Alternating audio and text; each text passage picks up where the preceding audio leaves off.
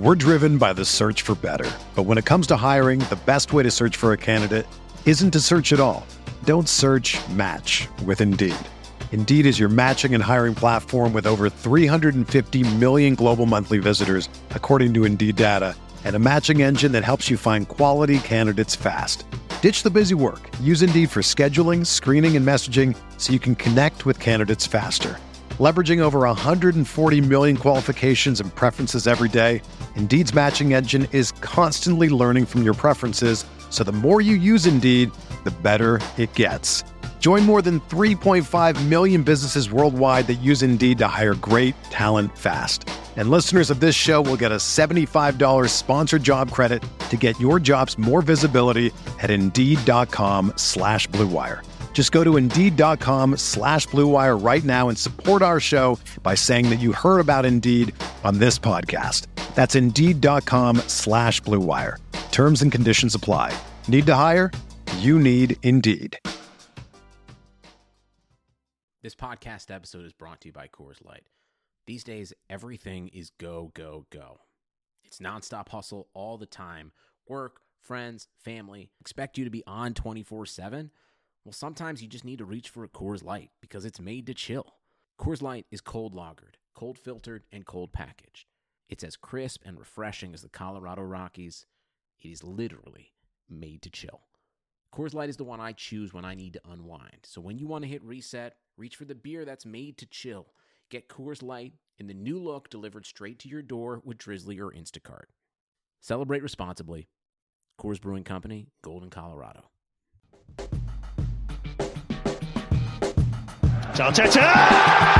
What a strike!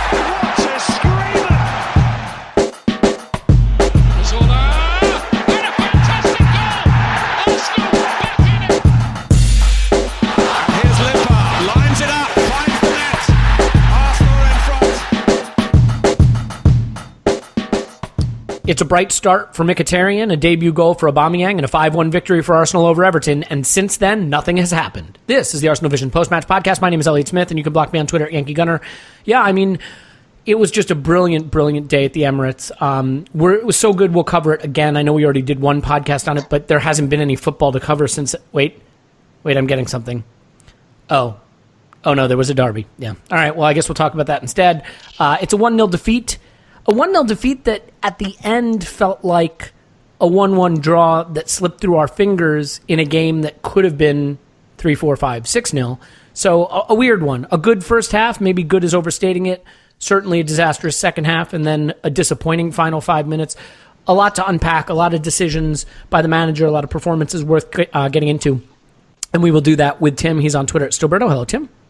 Hello. Hello. Paul's on Twitter at Pausing in my pants. Hey, Pause. Woohoo. Yeah, I guess. And then Clive's on Twitter at Clive PAFC. Hello, Clive. Hello, hello.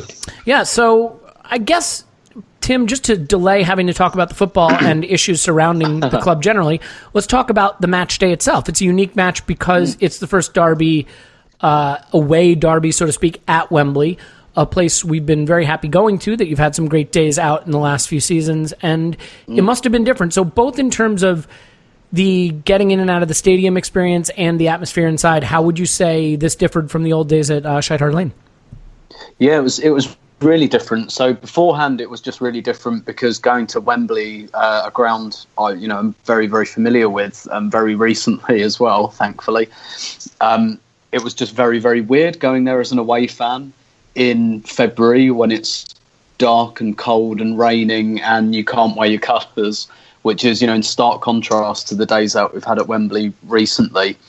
Um, and you know, yeah, going to going to a ground that you're familiar with in totally different circumstances is is very very odd, um, actually, and not not really kind of knowing the lie of the land, but not for a game like this because for a, an away North London derby, you kind of you have your escape route planned and you have your routines planned so that you you know run into as few Tottenham fans as you can possibly manage, but um, that's much more difficult in like a big cavernous stadium like Wembley that's really in the middle of nowhere and there's 90,000 people there um, compared to like White Hart Lane which is in the middle of like you know uh, a load of houses and on a big high road uh, very, you know very very urban stadium So, so that was very strange, kind of going somewhere really familiar, but in a really unfamiliar scenario, but also kind of inside.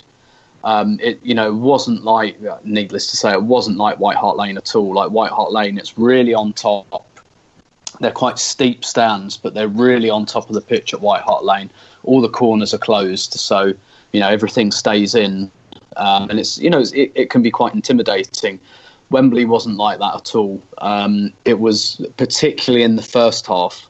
It was really, really quiet. It was really quiet inside. It felt, you know, not like a friendly so much, but it kind. It felt very, very diluted. And um, you know, the Arsenal fans. There was a song that went up in the first half. Um, uh, old Tottenham Hotspur, twice as many fans and you still don't sing, um, which went up for most of the first half. It was really, really quiet.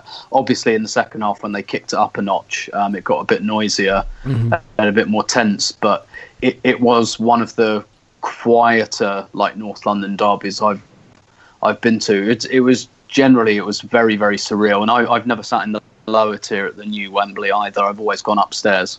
So this was the first time since Wembley was renovated. I've been downstairs. I, d- I didn't really like the view that much, but that's by the by. But yeah, all all in all, it was quite surreal. Getting out was really really easy because when you come out at Tottenham, you've got you've got basically an alleyway where the away fans come out, and it's very easy for Tottenham fans to come and corner you um, and kind of pen you in and throw bottles at you and stuff. Wembley's different because everything is you know it's in the middle of nowhere. All the kind of walkways are really, really wide, and plus it was pouring down with rain, um, so nobody, everyone was moving pretty quickly. And I have to be hundred percent honest. When Lacazette missed that chance, that's when I left. Um, so I left about probably about a minute before the end, which might have made things easier. But mm-hmm. yeah, g- generally um, quite a surreal experience for a North London derby, really. Yeah, I mean, you've written at length about the derby, and I, I believe you wrote an article a couple seasons back, or maybe one season back, talking about how as you've gotten older, it's a fixture you've actually started to hate, and that, that sort of febrile mm. atmosphere outside the ground and the, the sense of danger mm. and doom and, and physical anxiety no longer really appeals to you. Not that, that that sounds like something that would ever appeal to you, but in the yeah. absence of it this time, did you find yourself missing it, or were you happy for the change? Um, I, I, was probably slightly happy for the change. Uh, yeah, it, it, was just really weird because I didn't know what to expect. You know, usually like um, White Hart Lane, you've you've got all your routes planned and your routines planned. Here, it was like we don't know what's happening when we get out. We'd heard conflicting reports about the the Arsenal fans getting kept in afterwards, and then it was like, no, no, there won't be. It's the first away derby I've ever been to, and not not seen any trouble whatsoever. Um, so I mean that you know that I think that says quite a bit for it. But mm-hmm. yeah, I, I, you know I, I I think I probably preferred this slightly, just particularly because we lost and it didn't feel like you know, I think the attendance was 83,000, so there were 80,000 Spurs fans there. It didn't feel like 80,000 hardcore, dyed in the wall Spurs fans. You know, there were probably about, you know, good 30, 40,000 who were you know, this made their weekend. But I kind of got the impression you, you could tell that the atmosphere had been diluted, you know, by people who, oh, I can get a ticket for a North London derby. Finally, I might see what this is all about. And you know, if not neutrals, but you know, people who, who don't like live and die by by this football match. And uh, yeah, I, I, I found it slightly welcome actually, just in yeah. terms of it made getting out both safer, and I didn't feel like I had that impending like you know when you lose at White Hart Lane, is every single person is on their seats. Every single person is looking at the away end and gesturing, and yeah, and so you feel everyone's eyes on you when you're walking out. I didn't feel like that this time, to be honest. Well, I guess that's good. Look, we made it seven minutes. I did the best I could we got to talk about the football. I'm really sorry. I, I, mean, that was all I could think to fill time with. So, Tim, we really appreciate your sacrifice taking one for the team there. But, um, uh, Clive, I'll come to you next, and then Paul, I'll give you the layup softball uh, team positive Gooner question that'll uh, let let you cover all the silver linings to the cloud. But perfect. Like, yeah, yeah. There you go, uh, Clive. We started in, in my opinion, in what looked like a four-one-four-one, but my opinion is worth, you know, well, barely the oxygen that's used to produce it. So, I want to get your opinion of how we set up, who we put out there, and why we didn't do exactly what we did in the reverse fixture when we beat them 2 0 at home. I don't know why we didn't play like we did in the home game because in the home game we were very aggressive, we were very forceful, we took the game away from them. We made them feel uncomfortable. We moved the ball quickly, and we executed a, with a one-two punch, and um, that left them bereft of any sort of creativity to come back. Right, so that was the home game. So I was really hopeful we'd have a similar game plan. I was really hopeful that we would cover the pitch in the same way. And I just thought we would try to play in areas where they don't like to play. But what we did was we went uh, 4 1 4 1 out of possession. I totally agree, Elliot. That's the way we went. And in my mind, we played the Chelsea away game plan. And the Chelsea away game plan had Iwobi, Welbeck, I think Lacazette played up front, Sanchez and Ozil were tucked away in the stands or not available. And we had a very workmanlike team and we put in a very workmanlike performance. This time we tried a similar game plan with, with Aubameyang, Mkhitaryan and Ozil playing. And and in my opinion, they weren't quite as hard working off the ball, um, not quite as focused defensively, and nor would we expect them to be. But more importantly, they were slightly inefficient when we had the ball.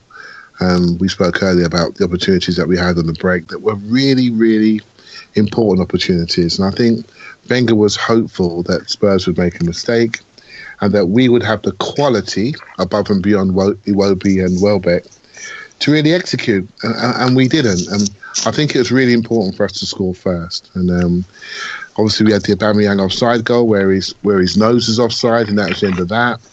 Um, but basically, I was really disappointed about the inefficiency we had on the break, and we sort of we were we were in the game, but we weren't controlling the game. But they weren't controlling us, and it did feel like I didn't go to the game, but it did feel like the Spurs crowd were quiet. They were nervous.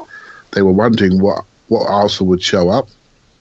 So everyone watched the Everton game and seen us looking more like Arsenal, and I think it made them nervous. And we had the opportunity to to really do them in the first 50 minutes, and I felt we didn't quite commit to a more offensive, aggressive game plan.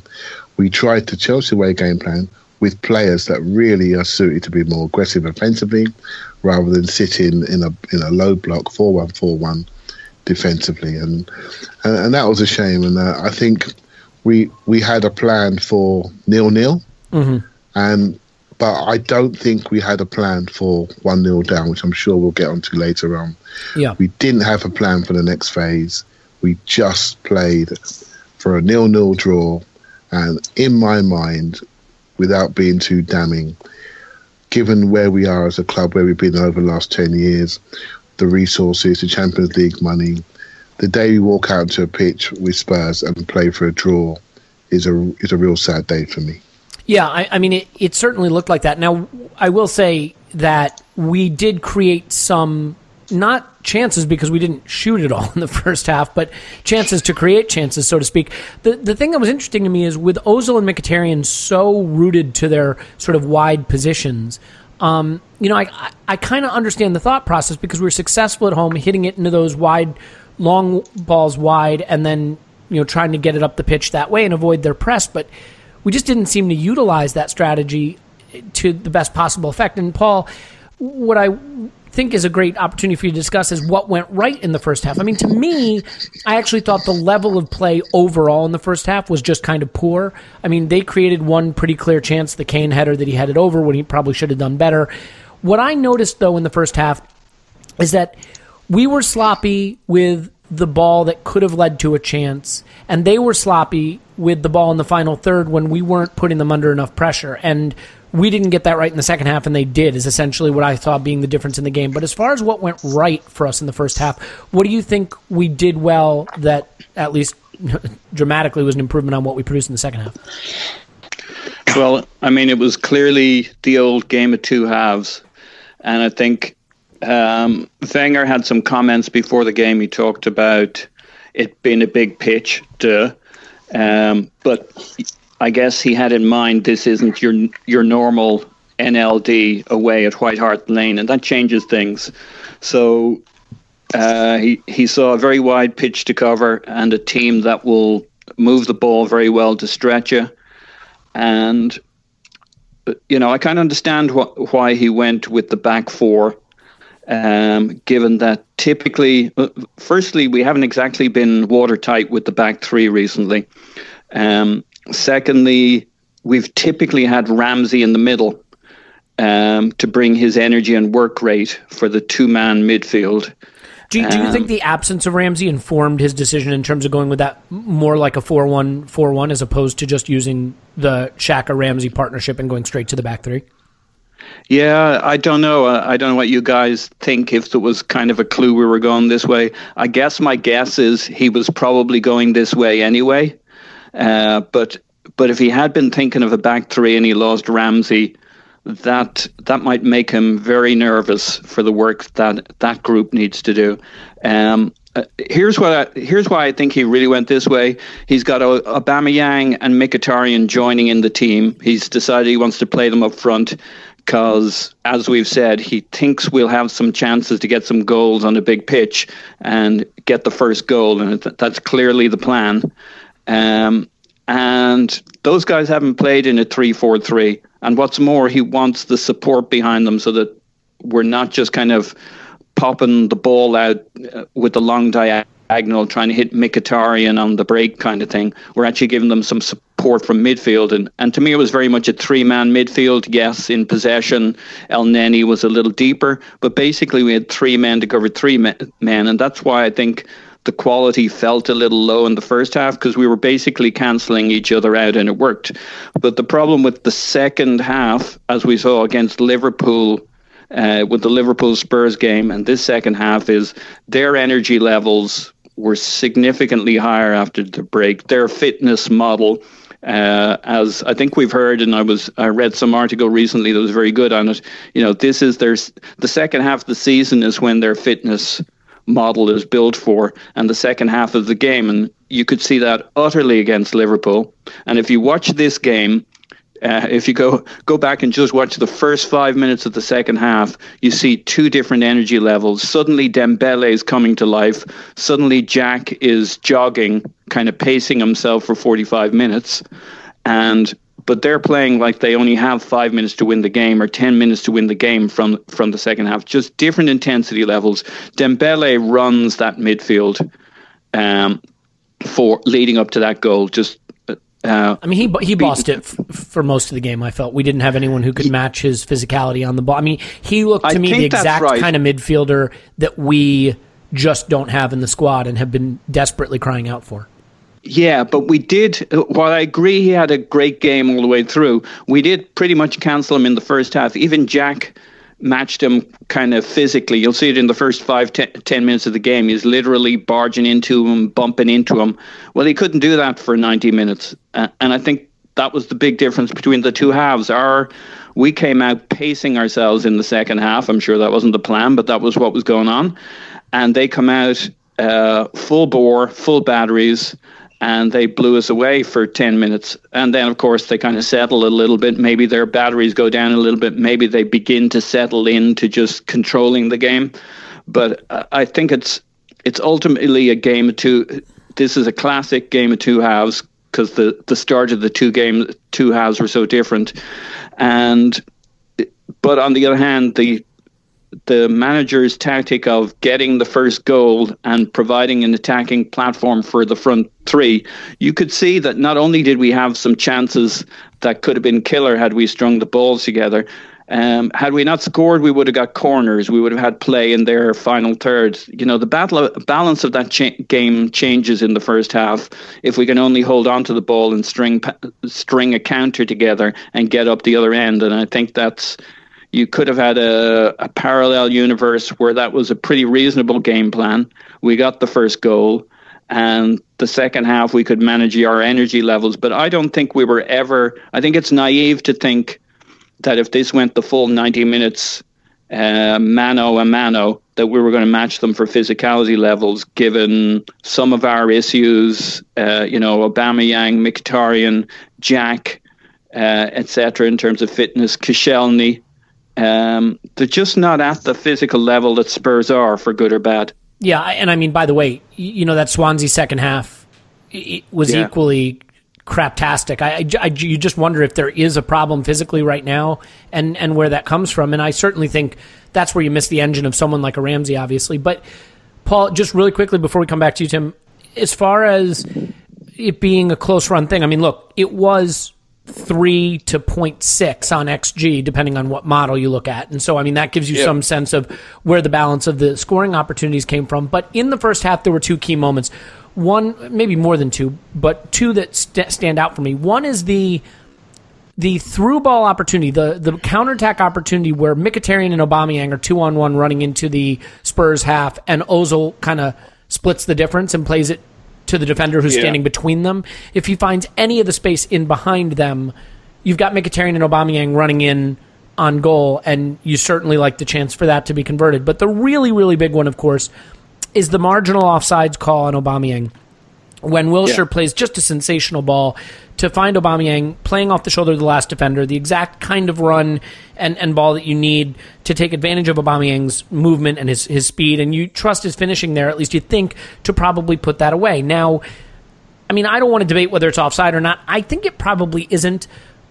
You know, we didn't get the call, so it doesn't really matter. But I think there's an interesting point here. In 7 a.m. kickoff, who writes the by the numbers section for Arsblog, pointed something out that I think is really interesting. Spurs have fallen behind 10 times this season. They've, they've conceded the first goal 10 times. In those games, they have taken six points and they have no wins. Okay? So six draws, four losses. The 10 times they've conceded the first goal. In these 16 games where they have scored first, they have 46 points and no losses. So scoring first against Spurs is as big a predictor of the outcome of the match as you'll find. And Yeah. the fact that we did not take advantage of our positive play in that half, and in, indeed maybe we're robbed by the referees. And I, again, I know that he just got an offside goal allowed the game before, um, and I joked, you know, could we give that one back, the fifth goal back against Everton, and have it against Spurs? But it might have changed the game. I mean, for you, are those the two moments where we had the chance, one where we didn't find the quality, and one where the referee maybe stole it from us, to have possibly turned this game a different direction? Yeah, I mean, you know, overall, I would have taken that kind of refereeing performance given what I feared for an NLD. I think he did a very creditable job. Uh, but on an offside like that, the whole point is that when you're level, and let's face it, there's no such thing as level, you're a millimeter one way or the other, that the attacker gets the advantage. And that was pretty damn close to to level. Now, I, I never spend too much emotional energy on offsides when they're close because I just put them down as you win some, you lose some. Uh, unlike a lot of other refereeing decisions, which which I could get worked up about. I, you know, that's just a flip of a coin if it goes for you or against you. But it was critical, um, and I actually think it, from our standpoint, uh, you, there aren't a lot of shots to measure, as you mentioned, but there's a whole bunch of offside. Many oh, of gosh, them were we, we were offside mistake. six times in the match. Um, now- Fucking Lacazette, Yeah, comes on, Yeah. We'll- and we'll come to pulls that. his We'll come to fucking that. socks off. Yeah. you know he, he comes on with 30 minutes to go. He knows he's only get going to get three or four looks at the goal, and that's literally what he got. And in one of them, he was in a his first base basic moment in the game. He's bent over pulling up his socks while standing offside, He's, yeah. yeah, and he, Yeah. he's got the whole fucking midfield uh, ahead of him. All he had to do was time it, and he's off. And uh, you know, t- talking about whether his head was in the game, I think we saw a We'll, few we'll other come to moments. he- Lacazette because I, th- I think that's an important section. But but yeah, I, I but, mean, I but agree. I would say there were five moments where if we'd got our there, there's one with uh, Aubameyang laid on in the game, 80 something minute, which is as good an opportunity as any. But he's just he is offside, but he's just a fraction offside. If we'd got, gotten a few of those right, and maybe that's just the synchronicity of having played with each other, this could have been a different game. But I mean, you can't take anything away from Spurs. They were clear; they're clearly the stronger team at the moment. Well, Um, since since Yeah. Scott won't be here, um, he can't make it today. I'll, I'll do the Scott part real quick. Coming from 7 a.m. kickoffs, uh, excellent by the numbers column again. The six big chances created by Tottenham uh, were the worst for us this season in terms of big chances allowed. The um, nine shots in prime that Tottenham took were the high for them this season and the worst for us this season. So, I mean, when we capitulated, we really capitulated in this one. So, Tim, I mean, we we've covered the positives. I mean, is there any? Do you want to put any kind of last thoughts into how we started the match, how we set up? I, I don't want to just sort of freeze you out of that since you got to talk Mm-hmm. about the thrilling, you know, Wembley experience. so, I mean, any anything real quick about the the way we started the match or or those key moments in the first forty five?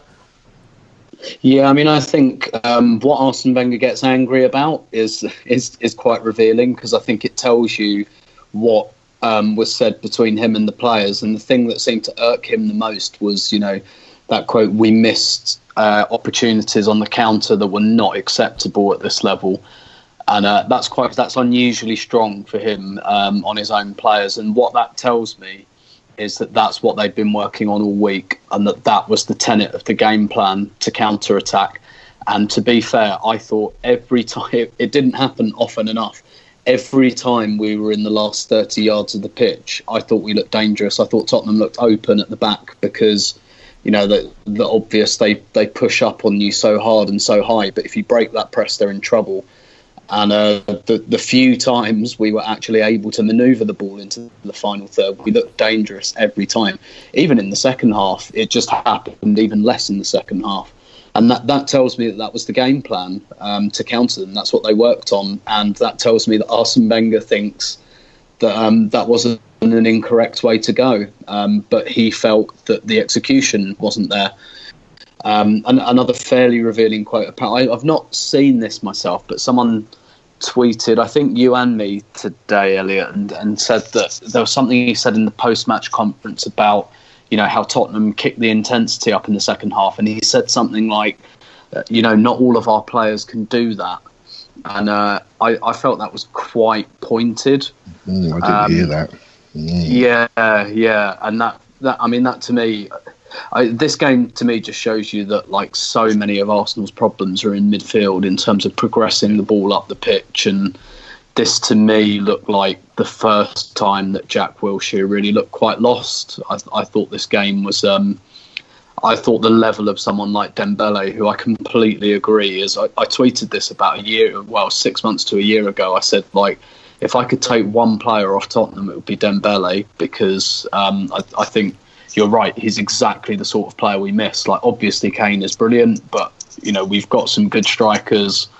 Um, Alli's, you know, good player, but we've got Ramsey. Like Dembele just looks like exactly the missing piece of our midfield puzzle. And I, I thought that Jack, you know, Jack wasn't really good enough um, to take him on um, his own game, particularly in the second half. And I, I felt that that was quite pointed, and not, you know, not just at Jack because he said we've got some players that can't. Um, and you know he took Elneny off, and uh, I think I think the thing is with Elneny, he's like he performs well in his own game, but he doesn't necessarily help the team to play better. So I think that because he's so cautious, Arsenal get pushed back quite easily when Elneny is in midfield. He's almost like the anti Ramsey, whereas Ramsey's very brave and very bold, high risk, high reward. I'm going to go and stand, you know, in your like on the edge of the centre circle and I'm going to expect the ball and I'm going to push you backwards. So, and then he's like the polar opposite. He ends up basically on the edge of the area, which, you know, I'm not criticising him for that per se. Um, but yeah, I mean, to me, once Tottenham kicked up that intensity, we just weren't able to cope. And the amount of times I was, I was just doing my nut in that first 15 minutes of the half, where every time there was a throw in, our players went dead. They wanted that two to three seconds off, and Tottenham weren't giving it to us. They were taking the throw ins quickly, they were taking the free kicks quickly. And our players just want they wanted a breather, um, and Tottenham wouldn't let them have it. And it didn't matter how many times Tottenham did it. Arsenal constantly just went cold um, as soon as the ball was dead. And with Tottenham, they don't they don't leave the ball dead very long. And um, we, it was frustrating. We didn't seem to learn that lesson. But from what Wenger said in the post-match press conference, it's it's not so much that they didn't learn the lesson; they're just not capable of playing at that intensity. Um, But it's it's and that's it's you know But it's off the off the ball is our problem everywhere, isn't it, Tim? I mean, I just Yeah. I feel like we've been talking about how poor we are off the ball for ages, and I think we might be the worst Yeah. off the ball team in the league at some level. I mean, you know, you see this this stat that we lead the Premier League in goals conceded from errors. Errors Mm. don't necessarily mean you have to concede a goal if you're switched on, right? I mean, the Yeah, yeah. the goal that Xhaka gifts to uh, like what's his ridiculous Clucas, right? That's an you're, you know the one I'm talking about in the in the Swansea Mm. yeah, game. right? I mean, you, you don't have to give up that goal. Yes, Ozil loses the ball under pressure in our own half, but if Xhaka's switched on, we don't concede there. And I I just Yeah. think there's so many examples of that. The Kane goal is a is a good goal, and sure, Koscielny maybe should do better, but for me, that is entirely down to allowing a professional footballer 25 yards from your goal to tee up the cross he wants to, to serve up under no mm. pressure. I mean, it's like a free mm. kick without a wall. It, it, you cannot allow that. And I actually think in the first half we didn't put enough pressure on them in in, in our defensive third when they had the ball. We we we dropped off too much, but they just didn't And pick the there's ball. the cross they banged into Harry Kane like minutes after his goal that could have been another Yeah. goal, and it was from the right wing. It was basically the same They headed straight at check. Yeah, and I mean, Yeah. so and there were a lot of those, and and so you know, and I, I I've totally cut you off on this this restart point, but I think it goes beyond just restarts. I think it's off the ball period, right? Mm. Just that, and to, so my Yeah, question to you though is. Technical skill is down to the individual players. Every single player in football has the capability to be switched on and aware of space. So, to you, is that the most pointed example of where the coaching is letting us down? Yeah, definitely, because they just they don't look prepared, um, basically, and they they they they constantly look surprised. That that was the thing that got me. You know, Spurs took. There was a period where Spurs took like three free kick, quick free kicks in a row, and they, the whole thing can't have been more than two minutes apart. And then they all stand around looking at each other like, "Why does this keep happening?" And it's like, it, well, because it keeps working. That's why. and um, and I, I I get it right. Spurs look, Spurs have comfortably beaten United, Liverpool, and Real Madrid at home. When they turn it up like that, they are difficult to live with. I get that. I really get that. But I have an answer for that, though. so This is- stark, Yeah. though. It was so stark how they were able to up that intensity, and we we just could not live with it. Like it, I- like I, I don't think you know that Arsenal players are not trying, or I, I think you know they want to do a good job. But the thing is, what's what Spurs have showed in that second half was almost almost subconscious, and it just comes from drilling your team again and again and again and again. Quick free kick, quick throw in, pass the ball quickly, press them. You know, just drilling that message in till it becomes your instinct. Instinct, and that that's what Arsenal players haven't quite got. They've got that like they go out, they maybe have a bit of a plan, they want to do well, but it's not like muscle memory. It's not instinct. It's just you know, it, it doesn't feel like they have that it, it, I don't know. They feel they look a bit like me at work in that I want to do a good job, but like you know, there are quite a lot of days where I think I, I'm going to put like eighty percent in today because I Well- can't be asked. Well, yeah, and look, And and you know, like we all do that, right? But like elite level sportsmen shouldn't really be doing that. And and to me, that just speaks I to don't. the preparation. I, I, I put in at Sure, most yeah. twenty percent into my job at any given time, uh, including this podcast for what it's worth. But like, look, I totally agree with you. I just think that you know you mentioned teams they've beaten they're big big clubs. And the problem is right i think the best way to beat a team like spurs or liverpool that have dynamic attackers that are weak at the back from a personnel standpoint and love to press you is to play like a small club is rope a dope. Let them on you counterattack. Let them on you counterattack. They can't defend in their half in space and that's where they're vulnerable. You're not going to play your way through them and big clubs that want to impose themselves on them play into spurs strength and we, you know, as a big club who have really not a very good midfield, we certainly aren't going to be able to impose ourselves on them. What's scary, Tim, is how far we've fallen because I remember when we beat Barcelona, that amazing Barcelona team at the Emirates, the night the Emirates was mm. sort of christened, right? What a disciplined off the ball performance it was. You know, the two le- when we played Barca those multiple times in a row in the in the CL, I know, I know we lost in, in in one case at, at the Nou Camp we lost heavily, but for the most part, we did really well off the ball back then. We could concentrate and mm. focus and kept our shape. And and maybe it's just the prize was big enough that we wanted it enough to focus. I don't know, but something has changed. Or the manager or the manager absolutely knew that he could not get away with not doing it against Yeah, Barca. m- maybe so that's they it. did give it the proper focus. Yeah, where to be, how to cut off passing lanes, how to stay compact, where the danger areas were, how to how to keep yourself from getting hurt. And that message was not here because we gave them chance and chance and chance and chance to deliver balls into the box under very little pressure. We tried to play in spaces we shouldn't be trying to play, and that's just basic preparation. Now, I'll bring it over to you, Clive, with a midfield question, but I do want to come to Jack's defense, and I think this speaks to really why the game changed a lot. Yep, me Wil- too. Wilshere led us in tackles, attempted, tackles failed, the times he was fouled, the dribbles he attempted, the successful dribbles, and he had the pass of the game to Aubameyang that very easily could have been a 1 0 lead. I thought he disappeared in the second half largely. Um, and, you know, he his his just physical level dropped, and that became a big problem for us. Clive, it's, it's tough. I mean, Granit Xhaka completed 94% of his passes. Um, Jack Wilshere had those dribbles and those tackles, and you look around, and Elneny was fairly tidy in the you know mid mid 80s pass completion, and yet it seemed so obvious watching the game that central midfield is where we were lacking and where we could not compete. So for you, how do you verbalize or explain exactly what was missing from our central midfield and why it's such a liability? I think sometimes when you watch a game, we all watch our team and we love our team, and we look at individuals and we absorb ourselves as individuals and we look at how they perform. But sometimes you need to watch the other team, and I, do this a lot, and, and what the other team are doing. And Tim's absolutely right. All this started from this started from many years ago. All teams do to beat us now is that they speed up. They speed up what they're doing. They they up the intensity, and they know that we can't keep up.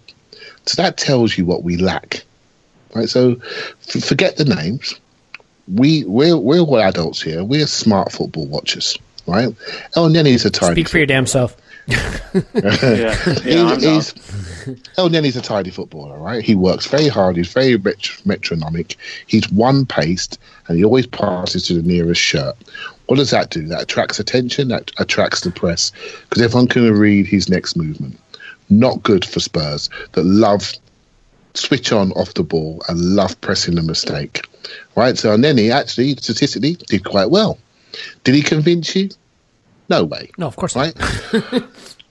Jack Wilshere, right? So I, a little bit of defence for Jack, right? And what I like about him is that he looks at the game from a team perspective. He could see that Dembele was the man. The fact he's only three foot two, he put himself next to him. He tried to compete with him. Dembele's got a lovely sway. He sways laterally and he runs the ball into wide areas and he passes the ball. But basically, what he does is he dominates by a little shimmy. He's got the El Cazorla shimmy. He moves off the spot. Shimmy's both made and he drives and he pops it. When he was younger, he would drive 15, 20 yards. So, but who went to go and face him up? Was it Xhaka or was it Jack? It was Jack. So your eyes are telling you, Jack got he got rumbled. Well, Jack got rumbled because he can't physically cope with Dembele. What was Xhaka doing? He's a six footer in our team. He's the one that should have connected himself to Dembele. Dier was a dead body doing nothing, just standing still, waiting for someone to kick. So you had nothing else to do but try to get in there and help Jack control the midfield. Not look for save passes to stuff your stat sheet. I, I, I really was disappointed in him. And this is why I always look at players. I look at their, their ethic, their work ethic, their team ethic. Someone who thinks team first. I said it before: team first, teammate, then then yourself. With Xhaka, I think it's he thinks about himself far too much for me, and I think he's a hard-working player. But rather than go and compete with their danger man, he took an easier option. And Jack, the one that's not really built for that, he said, you know what, I need to help our team here. I'm going to go and connect myself to somebody that I can barely hang on to. Right? And so, and Xhaka again, tidy player with time, with space, room to get his head up, very good passer, very good distributor, knows what he can do. We all know what he can't do. But let's be honest about this. This is a quality issue. We have a set of midfielders that are out intensed at the top level away from home. And it's happened. Well, we've only won I three mean, games is it a physical issue? season. Is it is it a technical issue? This- is it a coaching is a- issue? I mean, surely This is not minimum, coaching. This is a this is a selection issue. This is the player types we have. We have midfield players that can't sprint. Come on, you saw it. Well, none, We none of look the, I mean, slow. none of them can run. Yeah. We look slow. We look slow, unathletic. We don't look dynamic. So how do you beat them? By making yourselves dynamic, by doing things faster, by dropping Alli and Eriksen into that space, by pulling the fullbacks higher. Dier sits there and covers all the mistakes, and he's a rubbish player, but for them he's perfect because he gives them structure, he breaks counter attacks, and he's an ugly footballer, but he has a specific role, and no one questions his technique because he's not. No one's interested in it. He's like a poor defender defending him in front of the back four, but he's very strong and very physical. And so basically, we were out intense. We were out intense about half an hour in that game, and in that half an hour, they could have had four goals quite easily because we didn't have a plan at 1 0 down. And that was shown by the substitutions, which were shocking. The substitutions were. They were shocking. They were not planned. They were panicked. They didn't look prepared. We had no in game scenario for 1 0 down. Yeah. We planned everything for nil nil and how long we could keep it, and hopefully 1 0 up. But the third scenario, 1 0 down, with a 50, I just can't get over the fact we have higher quality forwards and we had no idea to, to, to how to deploy them. And so for me, th- and, and I know if the, I know people like Ramsey and obviously players that are, that don't play have suddenly become better. And I think Ramsey would have suited that day more than maybe an Elneny, for example, or a Xhaka. I think we we definitely missed him. But let's be honest, he's not he's not a sprinter neither. He can be out intense. He's got issues with his physicality. He's got issues with his fitness. And so we need a complete different player type in there to to go where the modern game is going. Just look around you. The players that are really dominating the league have technical dynamism or physical dynamism. I'm afraid we are very metronomic and very one pace, and we could be out intensed. And that is the way to beat Arsenal in the middle third. And I'm afraid one of our centre backs is just losing his dominance. And, and we were done straight down the gut. The two centre backs and the three in midfield. The three in midfield had few scared, sorry, mate, a few fleeting moments, but we were dominating that area. Until we change that, this team will not reach the levels it should reach. Other than that, though, I mean, how do you feel it went? Uh, no, no, that that look that covers it, and I I don't disagree with a word of it. I I will say that, you know, I I think where I come across uh, come off a little differently about coaching and and tactics, and you know, I I think there is enough talent in the attacking part of the pitch that if you can sit back and stay compact and stay intense and switched on and play long, you can beat Spurs. I mean, look, we beat them 2 0 at the Emirates, and it wasn't a particularly tough game for us because we had a game plan, we stuck to it, and we were. You know, we were switched on, and I, I just We don't were aggressive. know. Well, we were. we were aggressive. But this and is- we imposed ourselves on them. In this game, we were meek, we were passive, and Why? we allowed them Why? to impose their game on us. And that, for me, is something you can control. I agree with you. We can control our approach to the game of football. Now, the results and things that happen in the game, we all we if we all knew we'd all be millionaires. We'd all have we'd all have all the bets in our back pocket. I mean, even But even more than we are con- now, right? Exactly, Right, but you yeah. can control your approach. Mm-hmm. And on the day, we didn't quite control. We didn't quite impose Okay. our game plan on them. And you know what? They were there for the taking in the first half. They were nervous about us, and we encouraged them by being so passive. Well, so so let's come to the period where it really fell apart, Paul. And I guess my question to you is, what do you think went wrong? Where after they got the goal, it was like a, snowball rolling downhill. I mean, we looked like we couldn't recover, and I thought Arsblog did his typical brilliant job covering the game in his post today. And um, we're recording this on Sunday, the day after, and you know, he just talked about how once it started bleeding, the blood just started gushing, and we didn't know how to how to stop the wound. I mean, there does seem to be a frailty about this team when things start to go wrong for it. See also the Swansea game just a couple weeks ago. Do you have any particular insight or an, an attempt at insight into what you feel went wrong when the tide started to turn and they just started to create chance after chance after chance?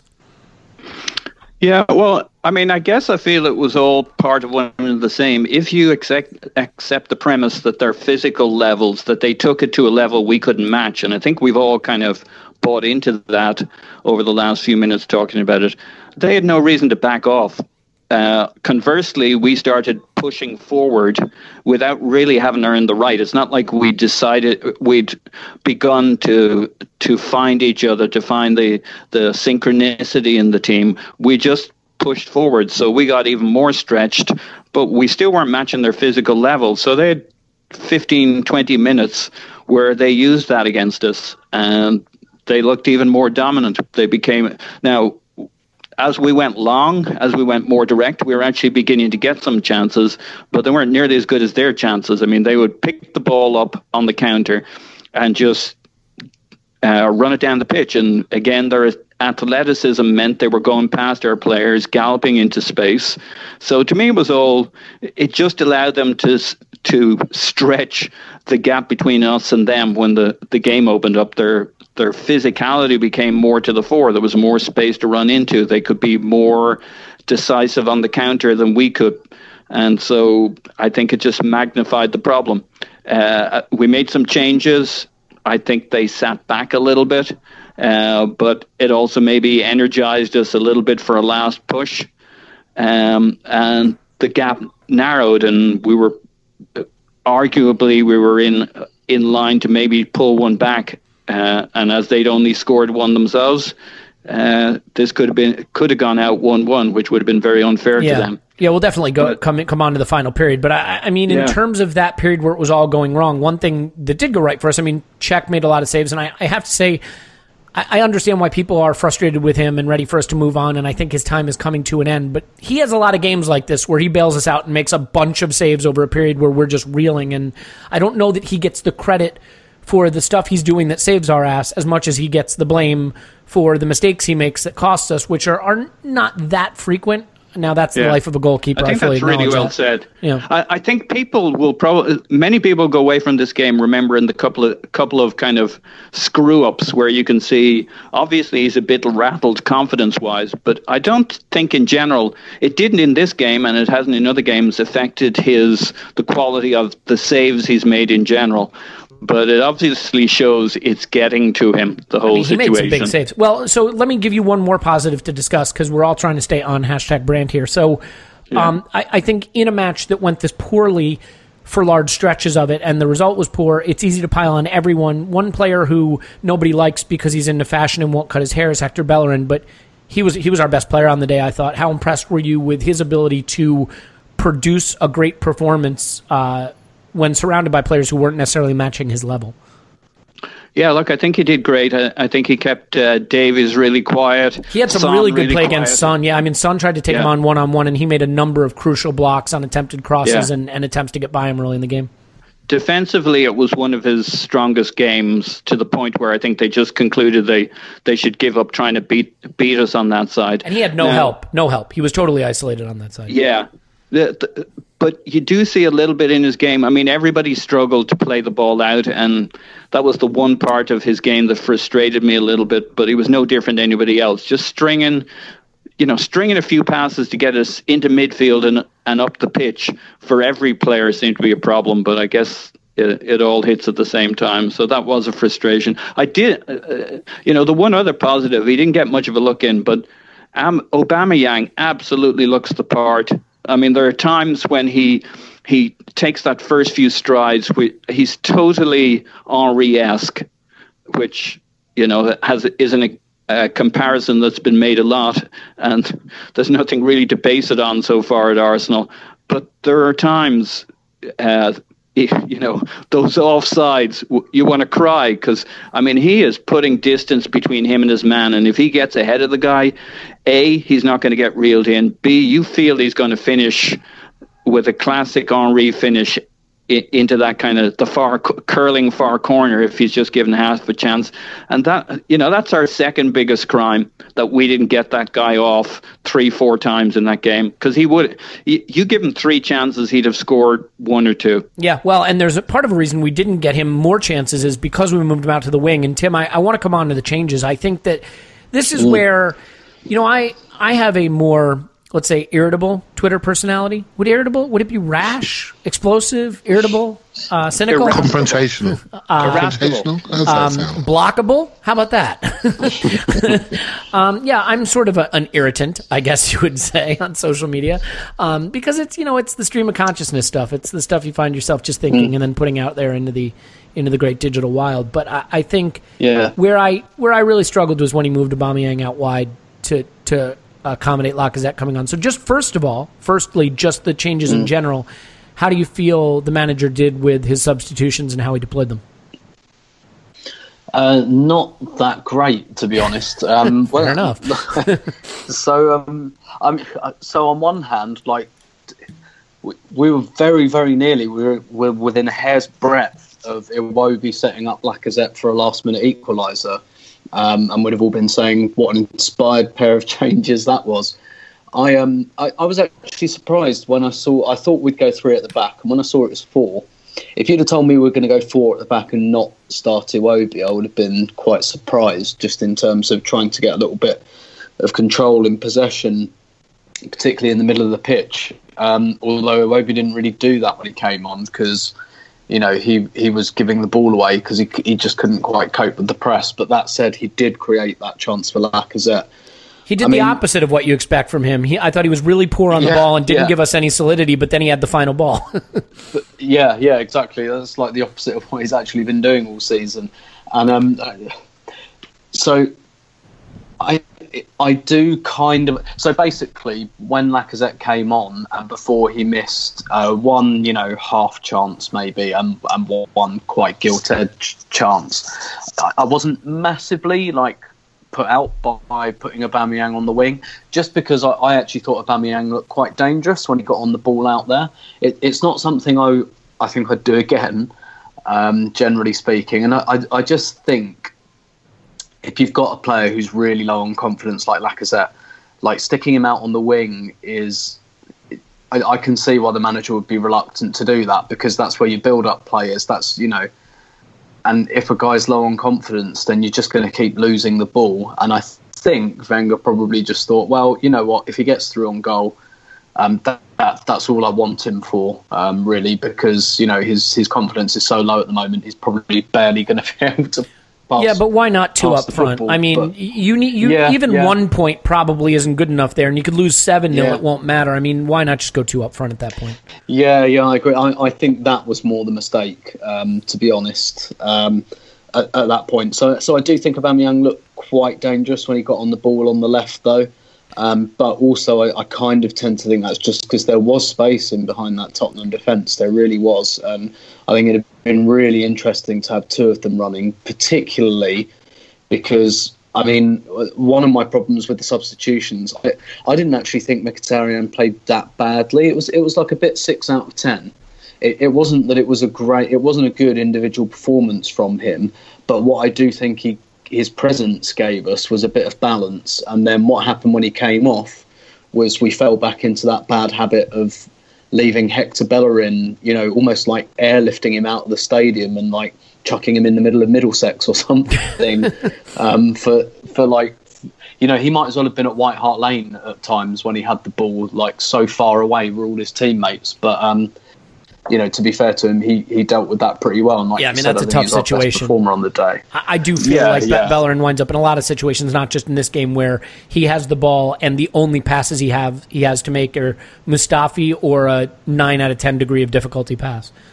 Yeah, yeah, and and so I think like with basically, I, I think you're right. I think we should have just gone to up front. Let's just have Lacazette and Aubameyang up front. They were Özil behind them. You know, let let's not overcomplicate this. Let's make Tottenham worry. Um, we've got you know two strikers who like to run in behind and one of the best, if not the best, playmaker in the world, who's great at finding through balls. And you've got Iwobi and Wilshere uh, behind that as well, kind of buzzing around. And you know, Wilshere hit a pretty good. Uh, you know, I, I didn't think his performance was particularly great, but he hit. A, it, that was his ball, wasn't it, for Aubameyang in the first half? And Yeah. you know, so you've got a, you've got a few guys there who can slip a through ball. Just put them both up front. I mean, it's not like we were playing Özil on the left wing, so it's not like um, you know we had this like chalk on the boots presence out there that we really needed to replicate. So yeah, I, I do think that was a mistake. I like so I, I personally wouldn't have put Lacazette out wide, um, but I, I tend to agree. I think we should have just put them both up front and gone from there. Yeah. So, well, let's come on to Lacazette then. So, look, I, I usually see a player pile on and think, how many, how big a running start can I get before I can jump on top of this pile? But I just don't feel that way in this case. I mean, mm. it seems to me that because he missed a couple of chances, the narrative is he looks totally shot, his confidence is gone. All right, now look, Paul made a great point, and it's a point that I made on Twitter as well. The worst parts of his performance were the needless offsides calls. I mean, where he's looking right down mm. the line, he's in acres of space, and he's just standing a half yard offside. But with respect to those chances, I mean, one is a swiveling volley. Um, and I'm not saying that it's an impossible chance, but the optics of, of missing mishitting it make it look worse than it is. That's not a layup, you know. Um, and the other mm. one is a, shot from the channel. It is a big chance. Lloris closes the angle well, and he gets his angle wrong just a little bit. Unfortunately, doesn't get it wrong enough because if he misses a little more to the left, Aubameyang taps it in. But to me, in a game where we basically had no chances and no shots, our chances you know, this guy comes on the pitch and he gets in positions to score and he just doesn't finish, and, and that does happen. Now, look, I'm not saying that makes him amazing. What I'm saying is, do you mm-hmm. buy into the narrative that has developed after this game that he's shot, the confidence is gone, he's a ruined player? You could see it from this performance. Um, I, so I think his confidence is clearly very low and uh, you know I don't usually like to go into intangibles, but there there are very there are few examples over the years where, so like I I was actually so I was by that corner flag, so I actually had um, a really good view of both of those chances, and it's one of those things that you you just can't explain, but you know when you know a player's going to miss. And I, I, you know, I've seen it a few times, not not that often down the years, but there are a few times. Like I remember, like Giroud against Monaco, when he got about his fifth chance, and you're like, he's going to miss this. And um, I remember a few years ago, Bendtner had an absolute nightmare against Burnley and missed about three or four chances. I do remember and that, then one, yes. and then one dropped to him on the edge of the six-yard box, and and you know you can't explain it, but just in that second, and you know you're not just revising your opinion in hindsight. You know in that second you get, he's going to miss. Like I know he's going to miss. And um, I definitely felt that with the volley. And like you said, that's not an easy chance. That is a chance I expect him to do much better with. Um, not necessarily score, but make the goalkeeper work there. I like. I yeah, think. I mean, Kane had a similar volley that you know when Kane's the best striker in the history of humanity, and he hit, hit it straight at Cech. You know, and granted, that's a much better contact. Yeah, yeah. He hit it sweetly. I'm just saying. Yeah, yeah. You know, it's not a gimme. Yeah, no, exactly. And I think you know, I, I think if Lacazette does that, I don't think anyone has any big problem. But it, I, I can't explain. I was I was absolutely in line with him when it dropped to him, and the second it dropped to him, I was just like, "This is going." Maybe it was his stance or something, but I was like, "This is not." I I, I thought he would completely did, he did move it. His I was feet. just like, yeah, yeah, and. and so, so no, no credit for the, the being the guy that got into scoring positions when no one else had done that all day. I not, mean, not on the first one because it was an absolute peach of a ball and he was just standing there and it came to him. The second one, yes, but I, I, think with the second one, I think the first, I think his confidence is low anyway, and then he makes a real mess of that that volley. And I, I think this kind of just goes back to what Clive's been saying for a few weeks. You know that Lacazette, he, he's not a killer. You know, and we've we've talked about this a little bit that you look at not every top level striker, but most top level strikers have a bit of the rascal about them, you know, and I think Aubameyang has that. You know, Om- Omri could be a real prick. Um, Nicolas Anelka, um, Adebayor, Van Persie, Jamie, like Jamie Vardy, you know, Luis Suarez, like these guys, and, and Alexis as well. Alexis, like they're bastards, really, but that's why they don't they don't have that self doubt, you know, like and and this is why um, this is why uh, quite a lot of quite sometimes quite stupid people get into power. Uh, mentioning no particular current examples I can think of because you know, like because you know, like stupid people don't doubt themselves, whereas clever people do. And um, like with strikers, it's not quite the same. Strike, like you have to be a bit of a bastard, I think, um, or at least be a little bit away with the fairies. You know, a bit like Theo Walcott was. So Theo Walcott was like a nice boy, but you know, I don't think he he thought about his mistakes too much. It was because he lives in Theo world. He was just, barely in "Oh, well, I put contact with reality wide." at any given moment. Yeah, yeah. It's like, oh well, I put that one wide, but you know, TJ and his his his adventures will turn out differently next week. And um, I I, th- I think Clive's quite right. I just I just don't think Lacazette is is that guy because even on the rare occasions that someone like you know an Ian Wright or a Van Persie goes four or five games without a goal, they don't have that kind of oh my god he looks like he has the weight of the world on his shoulders. And and and Lacazette he really does. He really looks like at the moment that he just has the absolute weight of the world on his shoulders. He looks like he's low on confidence all of which I understand. But it, it does just make me think that Lacazette is basically a good striker but not not potentially a great one um, you know, well, we've, maybe we've got to get him going. Giroud. I, I mean, look, if we're going to win the Europa League, which is just Yeah. about the only thing that matters anymore, unless you're going to really get your blood pumping over a Carabao Cup win, which I will. I'm not above that, but uh, I mean, we need him. So, would you start playing two up front? Would you start playing him with Aubameyang? Would you do anything in your power to get him, you know, pumping again because we need him for however long our Europa League uh, challenge is Yeah. going to last? Well, I, I- I said I don't know how much difference this kind of thing makes. So I think I said on the last pod, you know, we talked about how does Lacazette feel seeing all of this fuss about Aubameyang, and uh, I was quite surprised that Arsenal.com hadn't done like a couple of puff pieces about um, how good and important Lacazette Yes. is. I mean, I, I I- you know, I, d- I don't I don't know the guy, so I don't know what makes him tick. But what is clear is that Wenger has got one hell of a man management situation um, on his hands here. Um, I don't know how he's going to do it. I don't know whether it's you know just stick him up front with a Aubameyang and try and get him going. Whether it's pouring honey in his ear, whether it's the carrot, whether it's the stick. I don't know what it is, but he, he needs to do something, and it's it's going to take all of his kind of know-how to manage this situation because Lacazette looks completely down in the dumps for whatever reason that is. And you're right, he's still a crucial player for us this season, and like you say, you might argue he's the most crucial player at the moment, given that you know he ostensibly holds the key to our Europa League hopes, Yeah. which is a far more viable um, way back into the Champions League than the Premier League is at the moment. So I, I don't know what it's going to take, um, but it's got to be something. Um, and you know, Lacazette, he you know he scored against Palace the other week, and it doesn't seem to have done anything for him. I, don't- I- you know, I don't know. Does he need a big goal? Does he just need to feel a bit more important? Is, is there something that we just don't know about? You know, we don't know what goes on in these players' lives. Um, It, it is a It's- long it's- time it's since he's had read. any good service, though, isn't it? Well, when you think back to games, Yeah, I mean, he, he had service in this game. yeah, Um, I mean, so well, here, Clive, real quick. I mean, any any kind of counter argument there on Lacazette or thoughts on on how we managed to get him going again?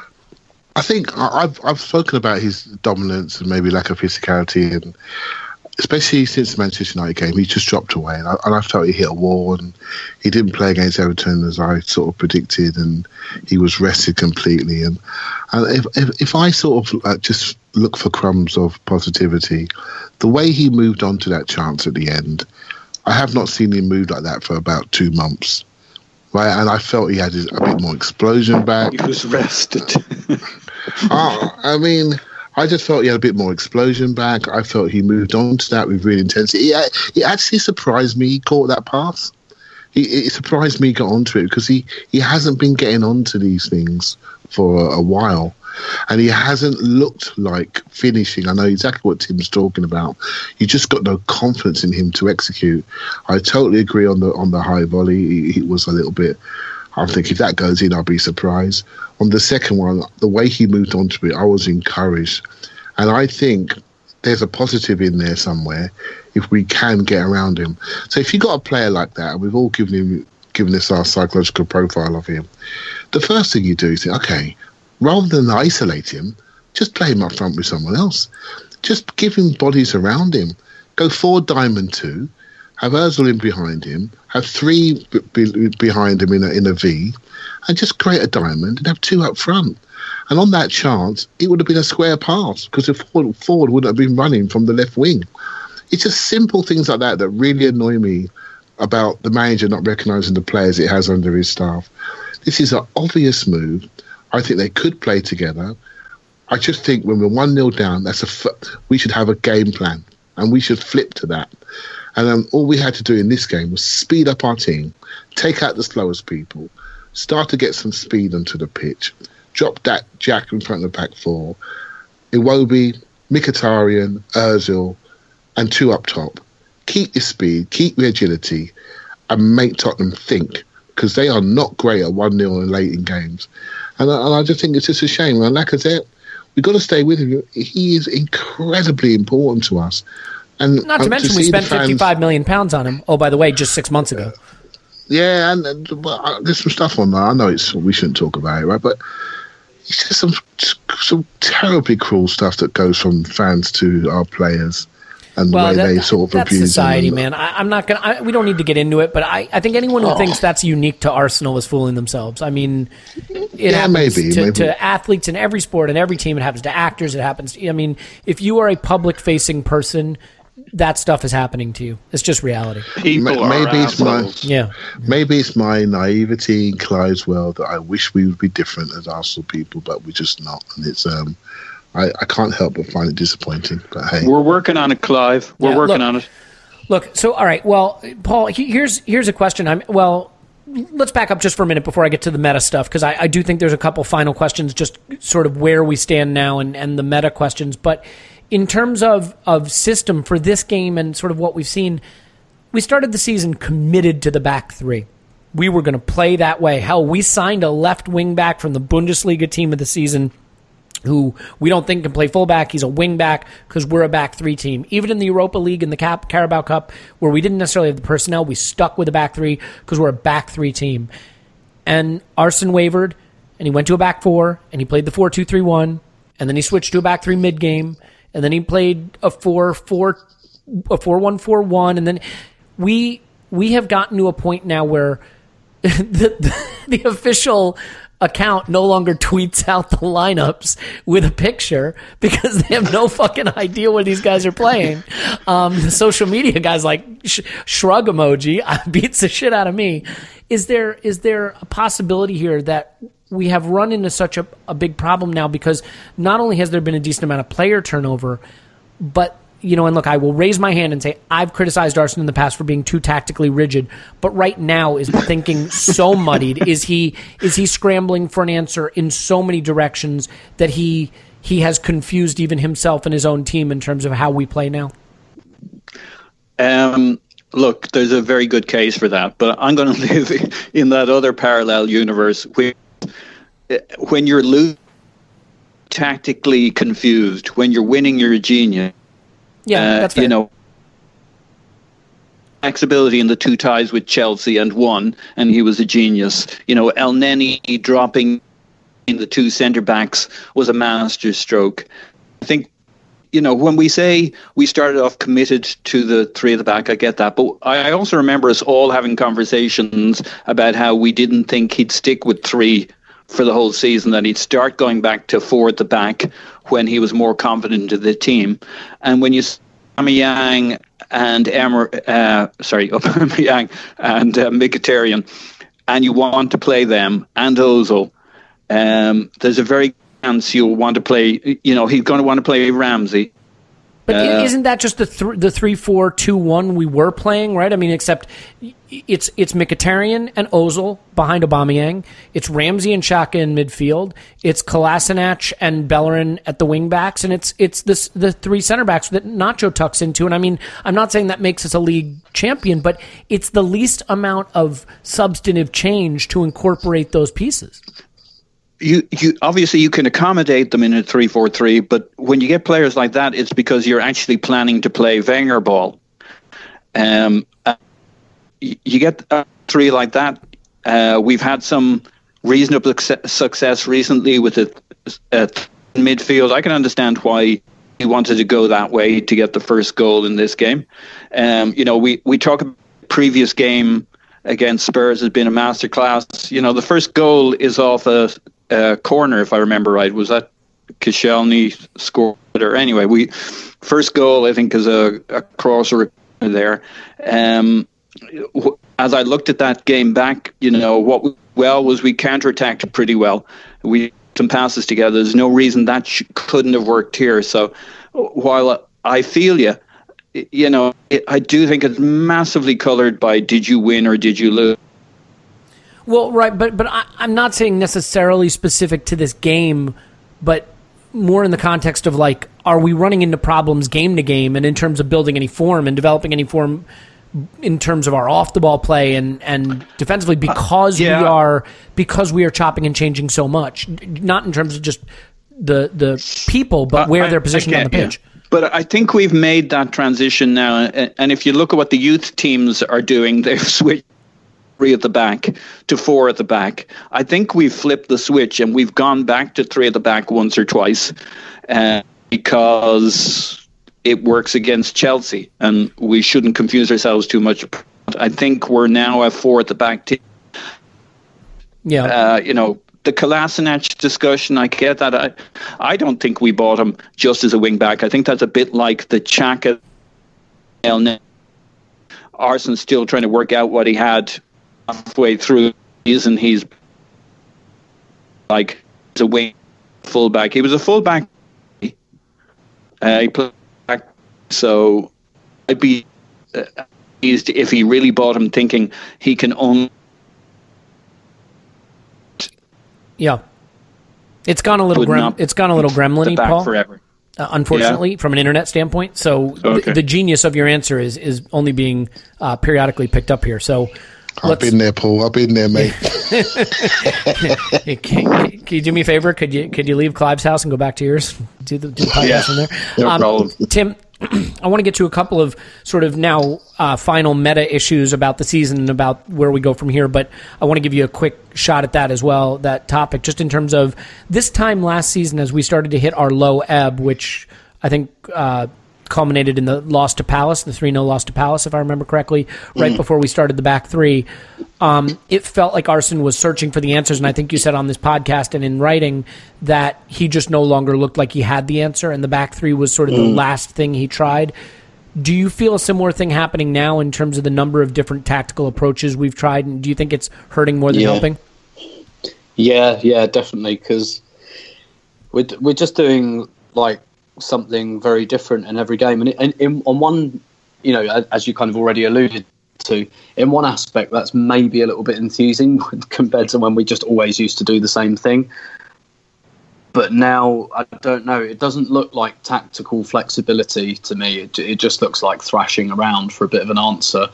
Um, I mean, that said, we obviously had a plan for this game because 4 1 4 1 is, is not a shape we've used too often this season. So he, he obviously developed some kind of game plan for this match, uh, for, for better or for worse. And like I said earlier, the fact that he was so annoyed by the final ball on the counter attack suggested that that's that's really what he wanted to do, and that he had a very specific plan for this game. But the the, the problem is, I don't know if the I don't know if it's because the players confused or because they don't really believe in what they're being told, or the instructions aren't clear. I, d- I don't really know, but it just it just doesn't really look convincing, and particularly away from home. Um, you know, the, it's not just this season. Our away record's been pretty bad for over a year Can, now. can I can I get the statistics? And, um, the last last Yeah, twenty go for it. last twenty six. Thanks to Orbinho for tweeting this out. Last twenty six Premier League away games. Twenty six,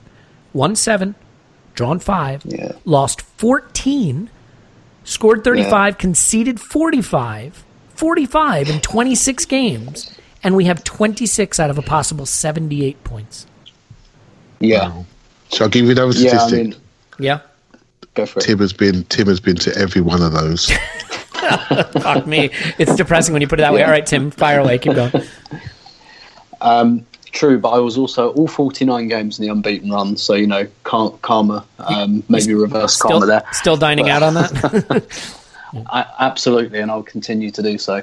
Um, but yeah, like with the away, you know, with the away form in particular, it just doesn't look like. Well, it say it doesn't look like he hasn't found an answer, and it just looks to me like he's kind of just kind of grabbing at things um, and just really hoping that something will work. And and to, in you know on the face of it, losing one 0 away at Tottenham is not. You know, this isn't. This doesn't show you, you know, all of the problems because most teams lose away at Tottenham now. Um, unfortunately, they're a really good team, and albeit one 0 flattered us on the day, but um, you know they they steamrolled United, they steamrolled Liverpool, they steamrolled Real Madrid at home as well. So. I mean, this this doesn't tell you like this isn't like the problem with us away from home. The problem with us away from home is West Brom and Southampton and Watford and Bournemouth and, and Swansea and those games most most of them in which we've taken the lead in, which which is even more bizarre. Um, it it just looks like basically our away form baffles everybody, Arsene Wenger included, and he's tried different formations, different players, different combinations, and none of it's working. And you know. Um, it's it's quite amazing that he's not paying with his job, but um, here we are. Yeah, I mean, the, when you read out the away form and you consider that we've conceded 46 goals in 26 away matches and we're minus 10 goal difference and we have 20, 26 points or whatever it is, as I butcher that statistic. I mean, it's really hard to think of any manager who would keep their job under those circumstances. That's that's not big club performance. I mean, that is relegation form. It really genuinely is. I don't even mean that hyperbolically. Um, but you know, and Tim, the the thing I don't understand, you know, we we heard from Arsene in preseason even the idea that El Elneny could be a center back. This isn't, you know, this isn't something that he never referenced, and so maybe he sees the four one four one as being able to be four one four one in possession, more of a back three out of possession, or however he sees it. Mm-hmm. But yet, I mean, if you said to me, what is the role of that central most defensive player, I would say they have to be an exceptional line breaking passer, right? They have to be able to collect yeah. the ball and give it up the pitch. And El Elneny is yeah. the most conservative passer in our team, arguably. Um, yeah. So you know, why is he right for that position? Is he that good a tackler? Is he that good positionally off the ball? Does that overcompensate for his exceptionally conservative passing? You know, I would love to really dig in with Arsene and say, why do you feel that that's a fit for that position when arguably Mustafi who was playing as his center, most center back in the back three, is the line breaking passer that, that yeah, you need yeah. in that position. So I, I don't know. You know, even when you look at it, Tim, and say there was clearly a plan, you still have to wonder if the plan suits the personnel. Which yeah, yeah, you know, I mean, think, I think is a, a fair ask, and um, I mean, I, I just don't know how he how he reconciles all that. Um, and Paul's typing out that Arsene did say that he would not be used in a three at the back. And I, Paul, while I agree with that, I think putting him as the one between the lines in a back four is roughly similar. You know what I mean? Mm. Right? Like, yeah. like if you're going to uh, play four one four one. Uh, I agree with your personnel thing. I don't think he has the players he now needs. I mean, you can see his frustration with Mustafi playing out from the back. So uh, I think around the pitch, he he has a mixed bag of players. He hasn't, to your point, he hasn't really picked on a way of playing, and he doesn't really have the players for either way of playing. So he's he's caught between two stools. Yeah, and, and the players he's brought in, you know, he brought in a Granit Xhaka who doesn't seem to fit the role that he thought he was going to play, and now he's kind of trying to figure out how to deploy him. And he brought in a, a um, Kolasinac who I couldn't even remember his name because he's that far from being part of the Arsenal squad at this point. Um, so he he has these personnel issues and he's not solving them the way he maybe needed to. So, uh, Clive, a quick final word about coaching, and then I want to I want to do a quick whip around on all of your thoughts on the, where the season goes from here, and hopefully be out of here in the next ten minutes at most. Okay, uh, I just think as as a coach, the manager's got a job to do, and he and top level. I would agree with that. I think we would all agree with that, Clive. The manager top, has top, a job to do. Yes. He has a job to do. Right? Top level football is very stressful. It's obviously that our players don't look comfortable away from home at the moment. So it's his job to find a system, to find a way of playing that makes more players feel comfortable than than not. And I feel agree with him 100%. It doesn't feel like he's doing something to ease those pressures on individuals. It feels as though he's actually moving things around in a haphazard way that's actually adding stress to people. And I and I sense a lack of belief in, in, in the in the game plan. For me, the most secure I feel is when we go three at the back away from home. I felt it for a while. Our best run of away results have come with three at the back. The way we were dominated in the air yesterday really concerned me. I would like a lot more physicality away from home. We need to dominate. We need to make people recognize that we won't be dominated. We won't be encouraging teams on. And I just think he's he's getting away from that. But I think it's something that's ingrained in Arsenal people. We always think about what happens on the ball. Whenever we try to select a player, judge a player, get, we always think about what they do on the ball. And we need to wake up to the game. The game is two way. And the game is becoming a lot more about off the ball. And I just don't think we're getting it as a club. And even some of our favourite players, their main strengths are on the ball. Our, our, our, two superstars versus Everton, who didn't get on the ball yesterday, were, were, were not that great yesterday. You know? And it's like we have this a lot. And I think he has to get a system that makes more people feel comfortable. Very simple. Away from home, three at the back, wing backs higher. At home, it doesn't matter so much. We've got a lot of confidence at home. We feel emotionally secure. Go four at the back at home. And top six games, I would prefer to have a lot more defensive security in top six games. So I would prefer the three. Because if Arsenal are defensively secure, we do create moments where we can score. But let's be honest, we are weak in both boxes. Our defensive security is weak. And I, I, wish I had the numbers in my head about goals scored. I wonder how many goals we are behind Man City and all our top six. Well, rivals. forget Man City, but here's the point, right? I mean, we are known as an attacking team, and so you know, it's like there's this narrative that we're an attacking team, so we're going to concede a bit, but we're an attacking team. Well, here's the stark reality. Okay, Liverpool are an attacking team. They have the second most goals scored in the league and the fifth yeah. most conceded of the top six. Okay, that's an attacking team. That's an example of a team that has deficiencies at the back that they try to cover for by scoring goals. Arsenal yeah. have the fifth most goals scored of the top six, but the sixth most goals allowed. So we yeah. are the worst defensive team in the top six, and our supposed attacking philosophy nets us fifth out of six. So we aren't an attacking team. We're just a mess and that's that's the reality. At least yeah. in the league, we're just a mess. So, Paul, with this done, and with with the league, I, I think we have to say top four is gone. I mean, by the yeah. time we play another league match, we could be eleven points adrift. Granted, with a game in hand. How do we approach the rest of the season? I mean, it is sad if you think about it. Aubameyang comes in for 60 million euros, and I'm not saying he's a waste because he's he's he's certainly not. I mean, I'm thrilled to have him, and next season he could lead us to the title, but He's got 11 games left to play that are really of no consequence whatsoever. What is our priority in the league now? I mean, other than obviously go out and try to win every game. I mean, are we rotating now for for the Europa League? Are we trying to work Lacazette back in to get him confident for the Europa League? How would you approach what really is now a tricky run in in the league because it it's kind of going to peter out? Yeah, look, it's it's a ter- it's a terrible situation. I mean, uh, fucked if I know what the answer is because we're that distance away. The only the only good point is we're not so far away that it's completely ludicrous, but it's it's one notch away from completely ludicrous that we would make top four. So yeah, it's going to be a bit embarrassing for the lads playing for the rest of the season, kind of going through the motions. Aubameyang showing up and our season already being over, kind of thing uh, which makes each game that little bit hollow. So I think they've got to find a way of talking themselves into the fact that they could still get into the top four, at least for a, as long as they can string it out among themselves. That that's what everybody buys into.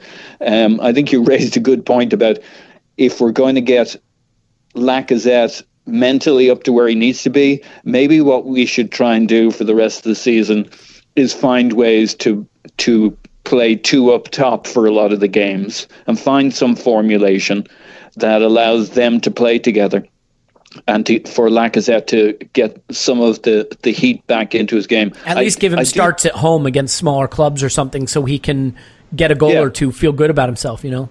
Yeah, and, and I, I do think there's merit to the idea. It's been a long time since he's had a game where he's got good service. I mean, it is. It's probably as long as the time since he's been on some kind of scoring run. I mean, if you think back through the games, it's not like he had a game where he had lots of chances and didn't score. Uh, they're all games we struggled to create. So um, while he may be a bit down in the dumps at the moment, uh, he is technically uh, a very clean player and a clean finisher.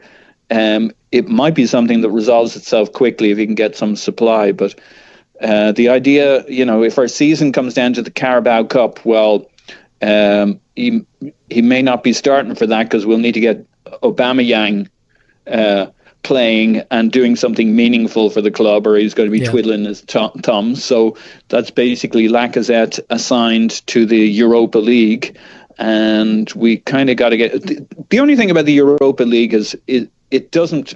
A, we're going to play a a weak team, touch wood, for the next two legs. And European football's a little different, and it's it, it it's a little more measured. So unless we run into Dortmund real quick, we're going to have the kind of game where maybe our midfield isn't overrun and we can start to play some proper football and and create chances for Lacazette that he can have a go at. So it might just have a little feel for a couple of rounds here before it gets really serious.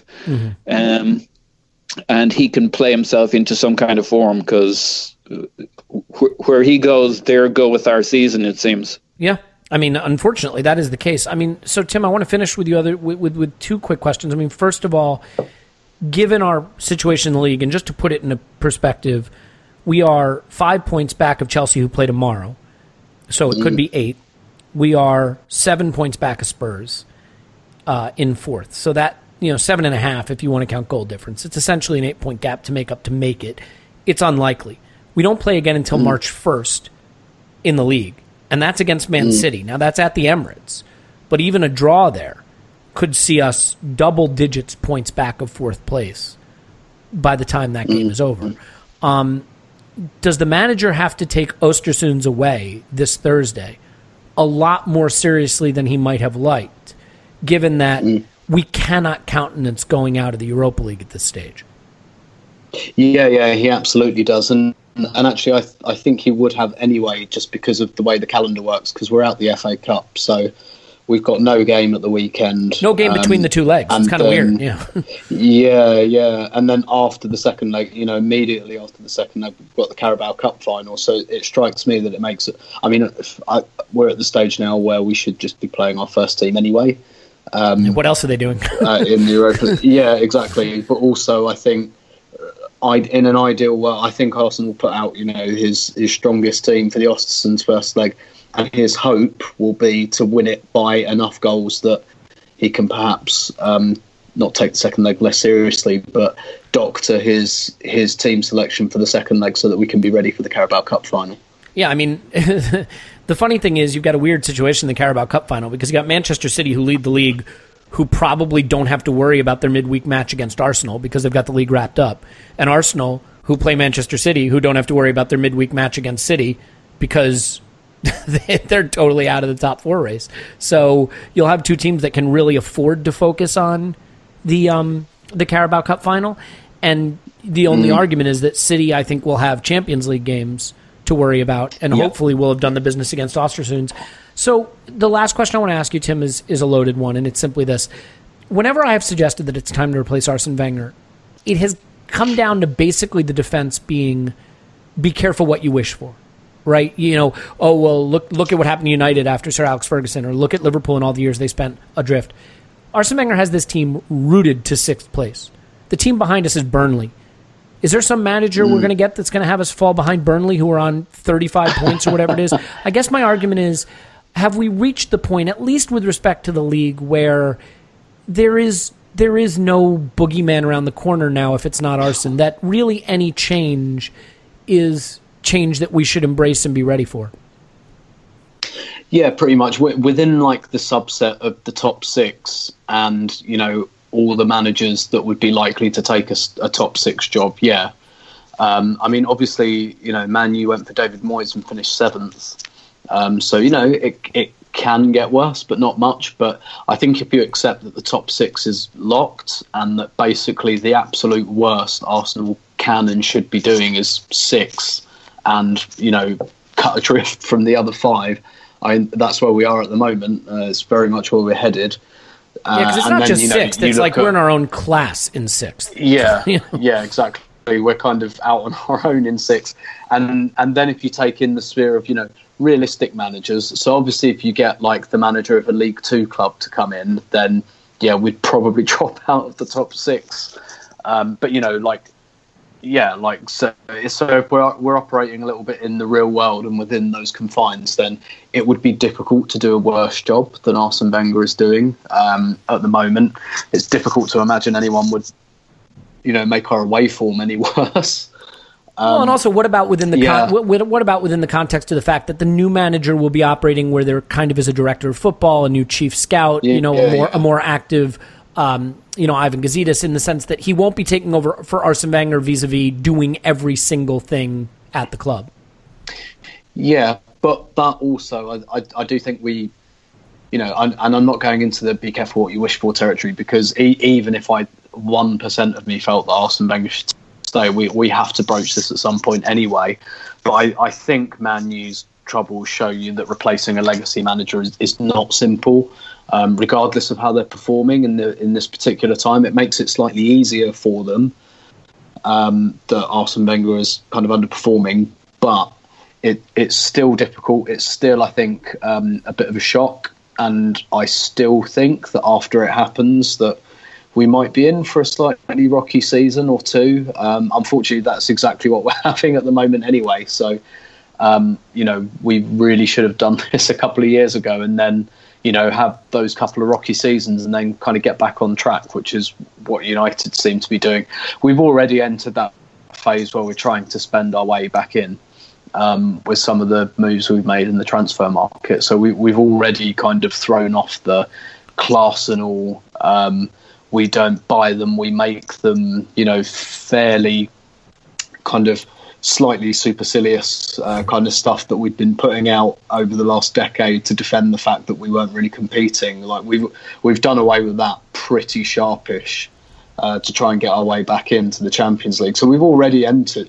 Basically, we're already in the post Arsenal funk. It's just he's still fucking here. Yeah. Um, and I think we're going to have a bit of a post Arsenal funk for maybe two seasons after he goes. And so the quicker we just get ourselves through that, the better. And um, I, I wish Arsenal was.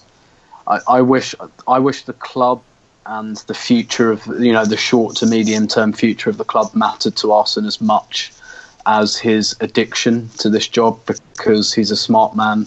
He can't believe that he's doing a good job. He can't actually believe that he's that he's that he can turn this around, and he can't actually believe that he's the best man for the job. But and and I don't I can't see how he's enjoying this at all. But I think he's he's just scared of what comes next, and that, and so he's clinging on. And um, unfortunately, we all have to sit here and wait until um, until someone moves him. Because on, honestly, I I think if we offered him another contract, he'd sign it without a doubt. Yeah. He will he will keep if it's on offer.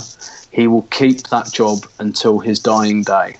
Yeah, I don't disagree with you. And I mean, look, I get that City have all the money in the world and they can buy players we can't get, and I get all of that, and mm. they're running away with the league. But you can't look up at Pep Guardiola and the job he's doing there and not recognize that there's just a different brand of football now that's being taught and being trained and being coached and being played, and it's he's just not at And that level at- right now. but you know, if you want like, uh, so before we were like a bit stagnant. Now it's a really sharp decline. I saw a tweet yesterday that was saying we thought last season was terrible. This time last season we were something like ten points off the top, still in the FA Cup, still in the Champions League, albeit not for much longer, having topped our group.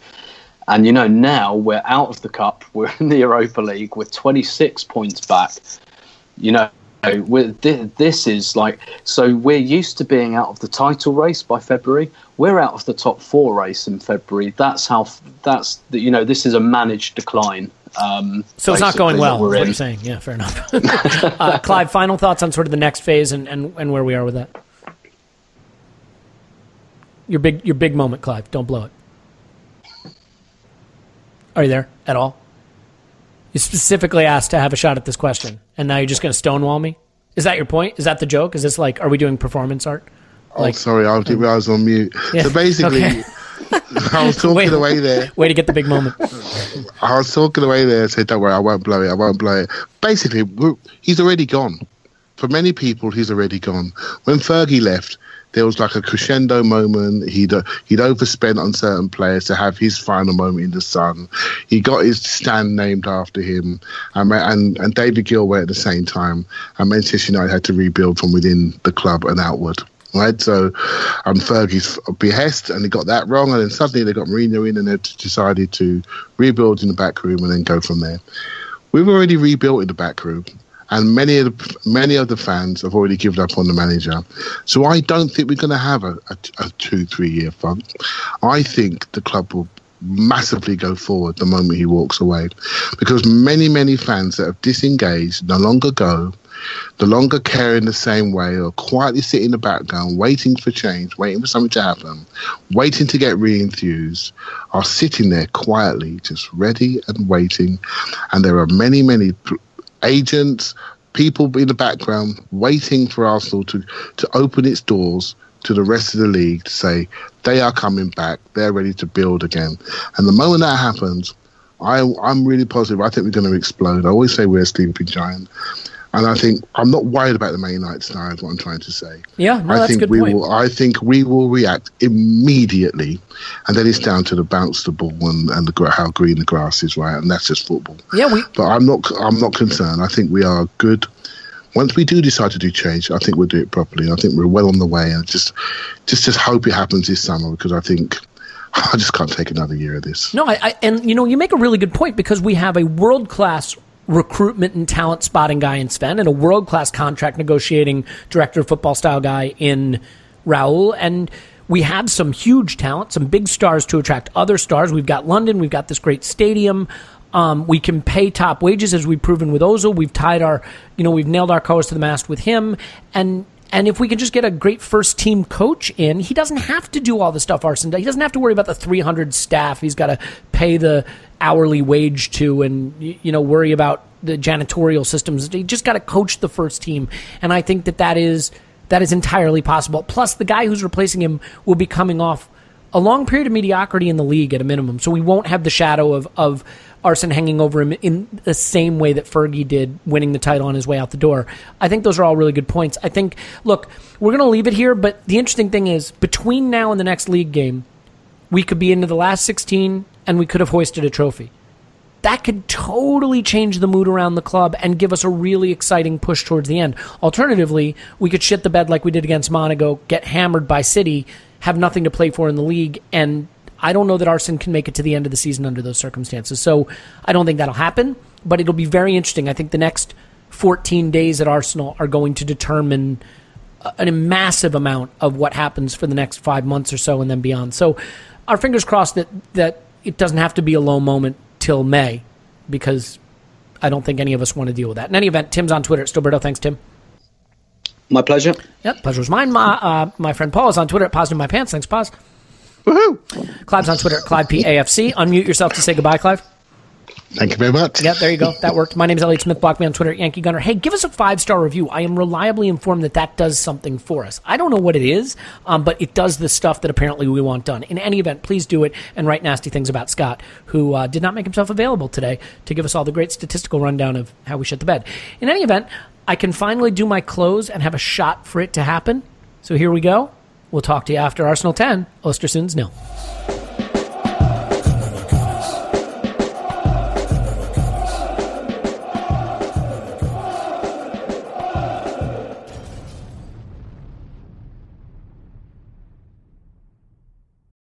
The headlines remind us daily the world is a dangerous place. The elites in charge say everything's fine, stop noticing. But you know better. And your gut knows that time is short to prepare for a world that is four missed meals away from chaos. My Patriot Supply has helped over 3 million families become more self reliant and is the company Americans trust to prepare. Go to mypatriotsupply.com and secure their best selling three month emergency food kits. Each contain delicious breakfasts, lunches, and dinners, averaging over 2,000 calories per day. Secure at least one food kit for each family member. For a limited time, save $200 plus get free shipping on all their Ready Hour three month emergency food kits. You're not ready if it's not Ready Hour Foods. My Patriot Supply also has solar power generators, water filtration units, biomass stoves, heirloom seeds, and critical survival gear. Shop MyPatriotSupply.com today. MyPatriotSupply.com.